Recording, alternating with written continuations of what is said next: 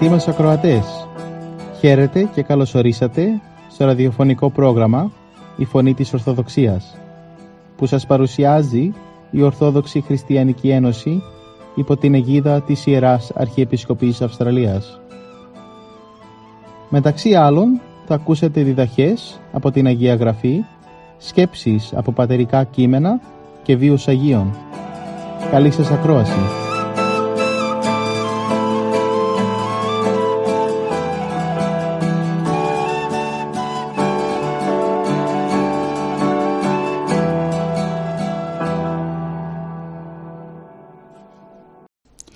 Σκέψεις από το Ευαγγελικό Ανάγνωσμα Το θαύμα της Ευαγγελικής Περικοπής μας διδάσκει μια αναμφισβήτητη αλήθεια ότι δηλαδή η πίστη μας, η σταθερή και ακλόνητη στο Θεό και στη Θεία Του πρόνοια πάντοτε βραβεύεται από το δεροδότη του παντός Κύριο.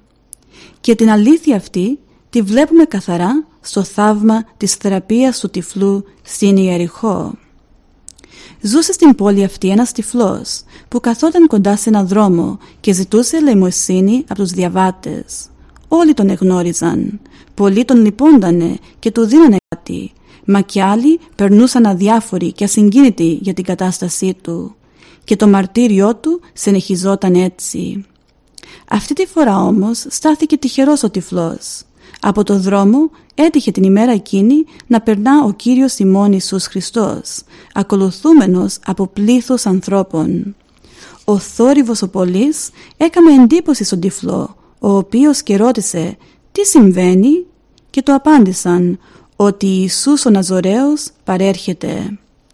Ο τυφλός ύψωσε με όλη τη δύναμη της ψυχής του την αδύνατη φωνή του και φώναξε «Ιησού, Ιε Δαβίδ, ελέησόν με».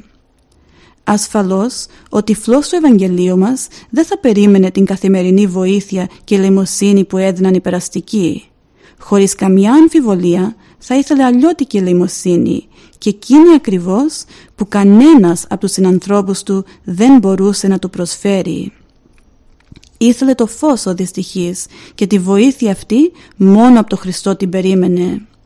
Είχε ακούσει για τα θαύματα του Κυρίου και είχε πιστέψει στη θεϊκή του δύναμη. Είχε αποθέσει τις ελπίδες του όλες σε εκείνον και περίμενε την ώρα και τη στιγμή να συναντηθεί μαζί του. Και να η ευτυχή συγκυρία σήμερα. Ο ιατρός των ψυχών και των σωμάτων περνάει από κοντά του σήμερα. Η φωνή του τυφλού ελκύει την προσοχή του Κυρίου. Στέκεται ο Θεάνθρωπος και τον ερωτά, γεμάτος αγάπη και στοργή. «Τι θέλεις να σου κάνω» και ο τυφλός με πόνο και σπαραγμό ψυχής απαντά «Κύριε, ή να αναβλέψω» και ο πολυέσπλαχνος εκείνος ευεργέτης μια απλή αλλά σωτήρια απευθύνει στον τυφλό λέξη «Ανάβλεψον» και το θαύμα μόνο μιας γίνεται. Τα μάτια του μέχρι τότε τυφλού ανοίγουν και το φως γυρίζει σε αυτά. Ο πρώην τυφλός βλέπει τώρα όπως και οι άλλοι συγχωριανοί του, μαζί με τους οποίους ακατάπαυστα ευχαριστεί και δοξάζει το μεγαλοδύναμο Θεό. Άνοιξαν τα σωματικά μάτια του τυφλού κοντά στο Χριστό. Θεραπεύτηκε η τύφλωσή του. Βρήκε το υλικό του φως, το φυσικό. Τι θα γίνει όμως με τόσους άλλους που βρίσκονται σε μια κατάσταση χειρότερης τύφλωσης της πνευματικής με αυτούς που έχουν αρρώστια τα μάτια της ψυχής τους; Η πνευματική τύφλωση που λέγεται απιστία μας απομακρύνει από το δοτήρα των αγαθών Θεό που είναι η πηγή του φωτός και της αλήθειας. Μας στερεί από την αγιαστική και ανακαινίζουσα χάρη του υψίστου και μας κρατάει στην πλάνη και στο πνευματικό σκοτάδι. Πέρασαν δύο χιλιάδες χρόνια από τη θεία του Κυρίου ενανθρώπιση κι όμως πλήσος μέγα ανθρώπων ζει μακριά του. Δεν έχει δημιουργήσει ακόμη σχέσεις μαζί του. Ίσως μια άγνοια ή και ένα στήρο και ολέθριο πείσμα τους κρατάει σε απόσταση. Το παράδειγμα όμως του τυφλού θα τους βοηθούσε πολύ στη γνωριμία με τον Χριστό. Ας αντιγράψουν το παράδειγμά του.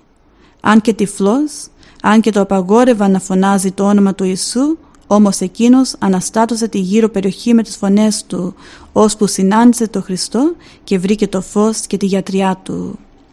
Αυτήν την επιμονή, την ακλόνητη και σταθερή πίστη του, του, του υφλού, του Ευαγγελίου, ας έχουμε και εμείς υπόψη μας. Κοντά στο Χριστό βρήκε εκείνος τη χαρά.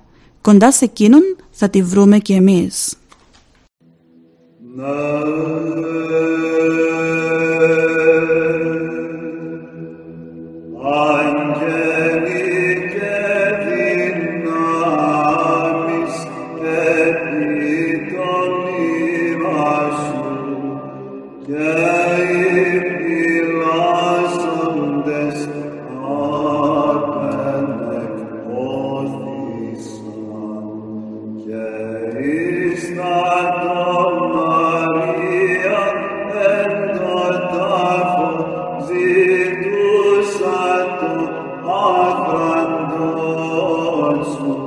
soma est in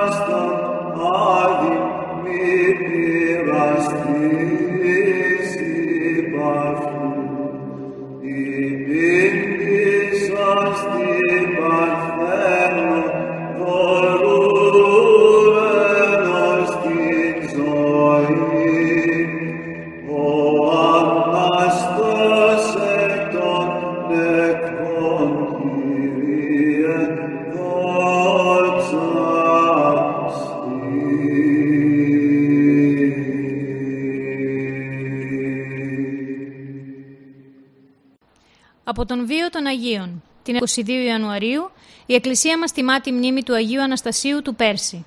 Στο πρόγραμμά μας σήμερα θα αφιερώσουμε μερικές σκέψεις από τη ζωή του. Ο Άγιος Αναστάσιος ο Πέρσης έζησε τον 7ο αιώνα μετά Χριστόν στα χρόνια του βασιλιά των Περσών Χορσόη και του αυτοκράτορα Κωνσταντινούπολης Ηρακλείου. Γιος Πέρση, από την τάξη των μάγων, είχε λάβει αξιόλογη εκπαίδευση και είχε μεγάλο ενδιαφέρον για τα φιλοσοφικά και θρησκευτικά προβλήματα. Όταν ο Χορσόης κυρίευσε τα Ιεροσόλυμα το 614 και έστειλε τον Τίμιο Σταυρό στην Περσία, οι μορφωμένοι Πέρσες ενδιαφέρθηκαν πολύ για το πρόσωπο του Χριστού και τη θρησκεία του. Ένας από αυτούς ήταν και ο Μαζοενδάτ, ο γιος του Βαδ, που κατέληξε στο να αποφασίσει να σπαστεί τη χριστιανική θρησκεία. Γι' αυτό πήγε στα Ιεροσόλυμα, όπου βαφτίστηκε και μετανομάστηκε Αναστάσιος. Κατόπιν πήγε στην Κεσάρια, όπου θεωρεί, θεώρησε καθήκον του να προσυλλητηρήσει τον χριστιανισμό την εκεί περσική φρουρά. Στην προσπάθειά του αυτή καταγγέλθηκε στον διοικητή Μαρζαβανά. Αυτός, όταν έμαθε ότι ο Αναστάσιος ήταν γιος μάγου, προσπάθησε με κάθε τρόπο να τον επαναφέρει στην περσική θρησκεία. Απέτυχε όμως και διέταξε τον θάνατό του με απαγχωνισμό. Αλλά όταν τον έπνιγαν, την τελευταία στιγμή που θα πέθανε τον έλυσαν για να δει ότι και θα τον αποκεφάλιζαν. Ο Αναστάσιος μηδίασε ευτυχισμένος, διότι αξιώθηκε όχι μόνο να πιστέψει, αλλά και να πάθει για τον Χριστό. Σήμερα 22 Ιανουαρίου η Εκκλησία μας τιμά τη μνήμη του Αποστόλου Τιμοθέου. Στο πρόγραμμα μας σήμερα θα αφιερώσουμε μερικές σκέψεις από τη ζωή του. Γεννήθηκε από Έλληνα πατέρα και Ιουδαία μητέρα την Ευνίκη στα λίστρα της Λικαονίας. Στερήθηκε πολύ νωρίς τον πατέρα του και η γιαγιά του Λοίδα από μικρό παιδί ακόμα του δίδαξε την Αγία Γραφή. Όταν πέρασε ο Παύλος από τα λίστρα, εκτίμησε τα πνευματικά του χαρίσματα και είδε σε αυτόν ένα σπουδαίο αποστολικό εργάτη. Τον διαπαιδαγωγεί ανάλογα και από την δεύτερη αποστολική του περιοδία, ο Παύλος παίρνει τον Τιμόθεο συνοδό του. Από τότε κοντά στον Απόστολο των Ενθνών ζει πολλές περιπέτειες για τη διάδοση του μηνύματος της Ευαγγελικής Αλήθειας. Μετά το μαρτυρικό θάνατο του Παύλου, ο Τιμόθεος επιστρέφει στην Έφεσο και εκεί συνεχίζει τη διαπίμανση της περιοχής που του είχε αναθέσει. Κατά την παράδοση, εκεί υπέστη μαρτυρικό θάνατο από τους εξαγριωμένους όχλους των ειδωλολατρών επειδή επέκρινε τα όργια τους σε μια σειρά γιορτών της Αρτέμιδος της Εφεσίας. Έτσι δίκαια θα μπορούσε να επαναλάβει και ο Τιμόθεος αυτό που είπε ο διδάσκαλός του όταν πλησίαζε το τέλος του. Τον αγώνα των καλών ηγόνισμε, των δρόμων τετέλεκα, την πίστην τετήρικα. Λοιπόν απόκειτέμι ο της δικαιοσύνης Στέφανος, όν αποδώσιμη ο Κύριος εν εκείνη την ημέρα ο δίκαιος κριτής. Δηλαδή τον καλό αγώνα της διάδοσης του Ευαγγελίου αγωνίστηκα, το δρόμο της αρετής τελείωσα και την πίστη διαφύλαξα. Λοιπόν μου επιφυλάσσεται ο Στέφανος της δικαιοσύνης που θα μου αποδώσει ο Κύριος τη μεγάλη ημέρα της κρίσεως σαν δίκαιος κριτής.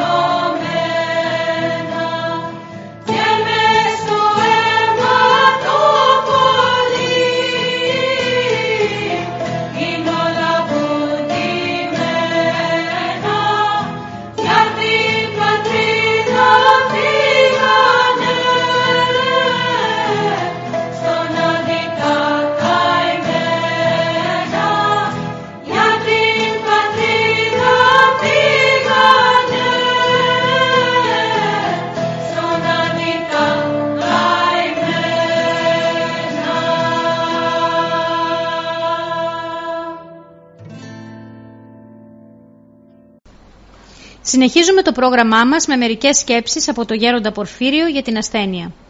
Η ασθένεια είναι θεία επίσκεψη. Για τον εαυτό του ζητούσε μόνο τη σωτηρία της ψυχής του. Τίποτε άλλο. Ακόμη και όταν υπέφερε τρομερά και κινδύνευε να πεθάνει από τις πολυόνιμες, ανίατες και βασανιστικές ασθένειες που τον τυραννούσαν χρόνια, ποτέ δεν παρεύει τον κανόνα αυτόν. Ποτέ και καμιά φορά δεν ζήτησε από το Θεό να του θεραπεύσει τις ασθένειές του γιατί όπως ο ίδιος υποστήριζε η ασθένεια είναι θεία επίσκεψη και αλίμονος εκείνον που δεν θα τον επισκεφθεί. Είναι χαμένος από τώρα, γιατί ο υγιής και ο πλούσιος απέχουν εξίσου από την είσοδο του παραδείσου. Και όπως ο πλούσιος, έτσι και ο υγιής έχουν τις ίδιες πιθανότητες να μείνουν απ' έξω. Να μείνουν δηλαδή εκτός νυμφώνος. Εκείνο όμως που δεν έκανε ο ίδιος για τον εαυτό του, το ζητούσε και το περίμενε από μας τα πνευματικά του παιδιά, να προσεύχεστε για μένα, μας έλεγε, γιατί είμαι πολύ αμαρτωλός και δεν μπορώ μόνος μου να σηκώσω όλο αυτό το φορτίο των ανομιών μου, με τόσες πολλές αμαρτίες που έχω. Παρακαλέστε το Θεό να με λυπηθεί και να με στηρίξει. Όταν μια μέρα τον βρήκα να πονάει τόσο πολύ, ώστε να μην είναι σε θέση ούτε να με χαιρετήσει και ούτε καν να σκουπίσει τον υδρότα που έτρεχε από το Άγιο μέτωπό του εξαιτίας του ισχυρού πόνου, αναγκάστηκα να τον παρατηρήσω λέγοντάς του εσείς παππούλοι έχετε κάνει τόσα και τόσα θαύματα. Έχετε θεραπεύσει ανίατες ασθένειες, ακόμα και καρκίνους, από ό,τι είμαι σε θέση να γνωρίζω. Και τέλος, έχετε τόσο μεγάλη παρησία προς το Θεό, που αμφιβάλλω, εάν την έχει άλλος, επάνω στη γη. Γιατί δεν τη χρησιμοποιείτε την παρησία σας αυτή για να πείσετε το Θεό να σας απαλλάξει από τις ασθένειες και τους πόνους; Αυτό παιδί μου δεν θα το κάνω ποτέ. Μα γιατί, δεν θα του ζητήσετε κάτι κακό, γιατί δεν θέλω να εκβιάσω το Θεό. Αξίζει να σημειωθεί ότι καθ' όλη τη διάρκεια της τρομερής αυτής δοκιμασίας δεν άκουσα από τα χείλη του καμιά διαμαρτυρία, δεν άκουσα καμιά φωνή αγανακτήσεως, δεν άκουσα κανένα παράπονο ή οτιδήποτε άλλο που να είχε σχέση με την ασθένειά του και γενικά ο πατήρ Πορφύριος αντιμετώπιζε όλα τα προβλήματα με πολύ προσευχή. Και το ίδιο συνιστούσε συνεχώς και μας τα πνευματικά του παιδιά.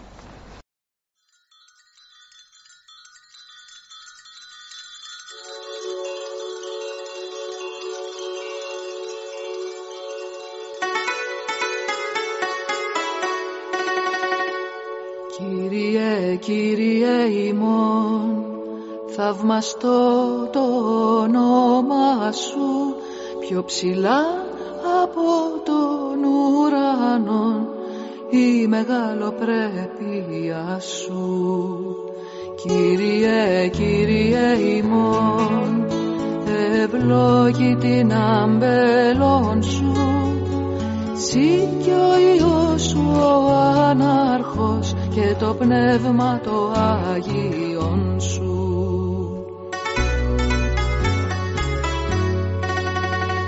Από στόματα παιδιών, από χείλη θυλαζόντων, κατάρτισες δοξαστικών κατά των εθρενόντων. Από στόματα παιδιών, από χείλη φυλαζόντων κατάρτισες δοξαστικών κατά των εχθρενόντων.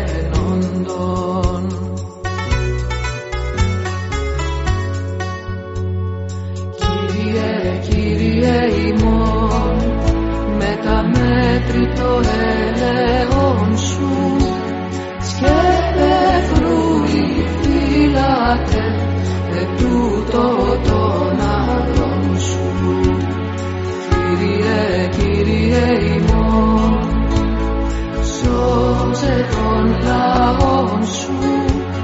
πρεσβείες της παντάνασας κι όλων των Αγίων σου.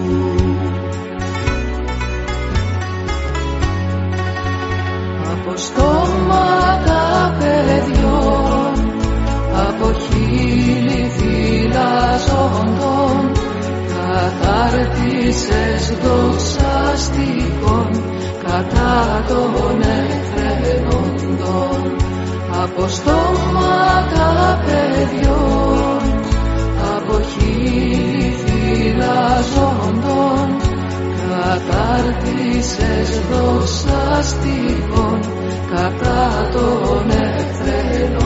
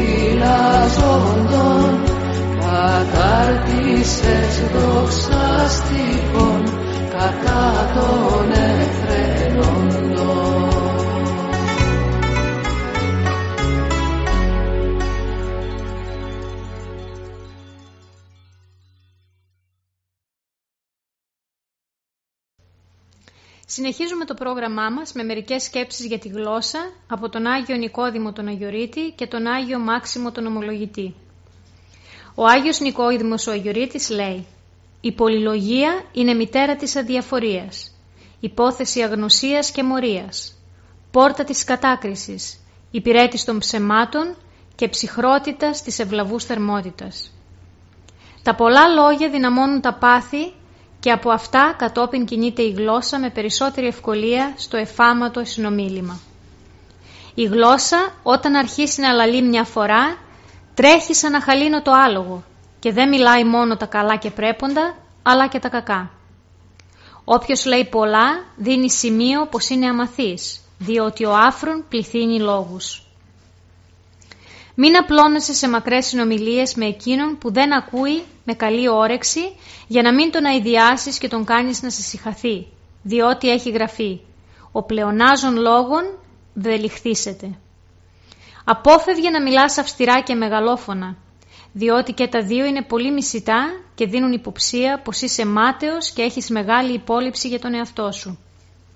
Η σιωπή είναι μεγάλο δυναμωτικό του αοράτου πολέμου και μία βέβαια ελπίδα νίκης. Η σιωπή είναι θαυμαστή βοήθεια στην εκδυνάμιση των αρετών και γι' αυτό είναι σημάδι φρονιμάδας. Ο σοφός είναι πάντοτε κυρίαρχος της γλώσσας του. Και ο Όσιος Μάξιωμος ομολογητής μας λέει «Μερικοί καταβάλουν πολύ φροντίδα για την είσοδο των φαγητών στο στόμα. Δείχνουν όμως αμέλεια για την έξοδο των λόγων από το στόμα. Όπως ο λόγος που είναι κύριος των παθών κάνει τις αισθήσεις όργανο της αρετής, έτσι και τα πάθη όταν επικρατήσουν στο λόγο κάνουν τις αισθήσεις κατάλληλες για την αμαρτία. Συνεχίζουμε το πρόγραμμά μας με μερικές σκέψεις από τους πατέρες για την ψυχή και την ύλη. Ο Άγιος Γρηγόριος ο Θεολόγος λέει «Δώσε μερίδιο και στη ψυχή και όχι μόνο στη σάρκα. Δώσε μερίδιο και στο Θεό και όχι μόνο στον κόσμο αφαίρεσε κάτι από την κοιλιά και παραχώρησέ το στο πνεύμα. Και ο Άγιος Γρηγόριος Νήσης λέει όσο ανώτερη είναι η ψυχή από το σώμα τόσο πιο πολύτιμος είναι αυτός που γιατρεύει τις ψυχές από εκείνους που γιατρεύουν τα σώματα. Θέλεις να κατανοήσεις ποιος είναι ο φτωχός στο πνεύμα; Εκείνος που ανταλλάσσει τον πλούτο της ψυχής με την ηλική ευημέρεια. Το χρυσάφι είναι πράγμα βαρύ βαριά είναι και τα επιδιωκόμενα υλικά πλούτη και έτσι τραβούν προς τα κάτω. Ανάλαφρο όμως και προς τα άνω φερόμενο πράγμα είναι η αρετή. Από το Μέγα Αντώνιο ακούμε η ψυχή πάσχει μαζί με το σώμα. Το σώμα όμως δεν πάσχει μαζί με την ψυχή. Το σώμα που συνδέεται με την ψυχή βγαίνει από το σκοτάδι στο φως και η ψυχή που συνδέεται μετά του σώματος δένεται με το σκοτάδι του σώματος. Η γνώση και ο φόβος του Θεού αποτελούν θεραπεία των παθών της ύλης. Η κυριαρχία πάνω στον θυμό, στη γλώσσα, στην κοιλιά, στις ειδονές αποτελεί πάρα πολύ μεγάλη βοήθεια για την ψυχή. Πολύ μεγάλη και αθεράπευτη αρρώστια της ψυχής και καταστροφής της είναι η αθεία και η φιλοδοξία. Ελευθερία και ευτυχία ψυχής είναι η γνήσια καθαρότητα και η περιφρόνηση ό,τι προσκέρουν. Γνώρισμα της λογικής ψυχής είναι το βλέμμα, το βάδισμα, η φωνή, το γέλιο, οι απολαύσεις, οι συναναστροφές, διότι όλα αυτά έχουν αλλάξει και έχουν γίνει πιο σεμνά. Ο Άγιος Νικόδημος, ο Αγιορείτης λέει «Πρόσεχε καλά, εάν προσφέρεις τον εαυτόν σου στον Θεό, ενώ εσύ είσαι ακόμα προσκολλημένος με την ύλη, δεν του προσφέρεις τον εαυτό σου, αλλά την ύλη, διότι τότε και εσύ δεν είσαι δικό σου, αλλά της ύλη και στην οποία είναι προσκολλημένη η θέλησή σου. Τελειώνουμε με τα λόγια του Οσίου Σιμεών του νέου θεολόγου.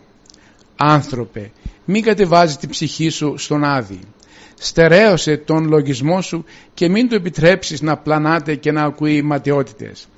Εάν μερικοί άνθρωποι για πρόσκαιρα και φθαρτά αγαθά αναλαμβάνουν σκληρό αγώνα και θυσιάζουν ακόμα και τη ζωή τους, εμείς δεν θα παραδώσουμε σε θάνατο τα σώματά μας υπέρ του βασιλέα των βασιλευόντων και Κυρίου μας Ιησού Χριστού. Είμαστε πραγματικά ελεηνοί και πανάθλιοι και ξένοι προς την αιώνια ζωή και την βασιλεία των ουρανών εάν δεν έχουμε αποκτήσει μέσα, μέσα μας τον Χριστό και ζούμε και σκεφτόμαστε γήινα. Πράγματι κανείς δεν μπορεί να δουλεύει στο Θεό και ταυτόχρονα να ζει σύμφωνα με τον κοσμικό άνθρωπο διότι όλα τα εγκόσμια είναι εμπόδια της αγάπης και ευαριστήσεως προς τον Θεό. Αδελφέ, μην παραδώσεις τη σωτηρία της ψυχής σου, αλλά επιδώσου με εντονότερο ζήλο και ανδρεία στην άσκηση των αρετών, μη απιστώντας στα λόγια και τις διδασκαλίες των πατέρων σου κατά Θεόν.